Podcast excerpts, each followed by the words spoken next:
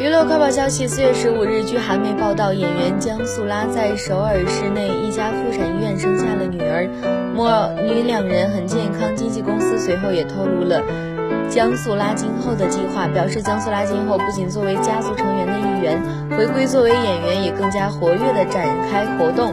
据了解，姜素拉曾出演电影《姐妹淘》，名声大噪。二零二零年八月与丈夫结婚，男方是三十五岁的韩医。二零年十一月，经纪公司发文宣布江苏拉怀孕，并表示新生命的来临了。江苏拉现在怀着喜悦和激动的心情稳定下来，健康幸福的对待胎教。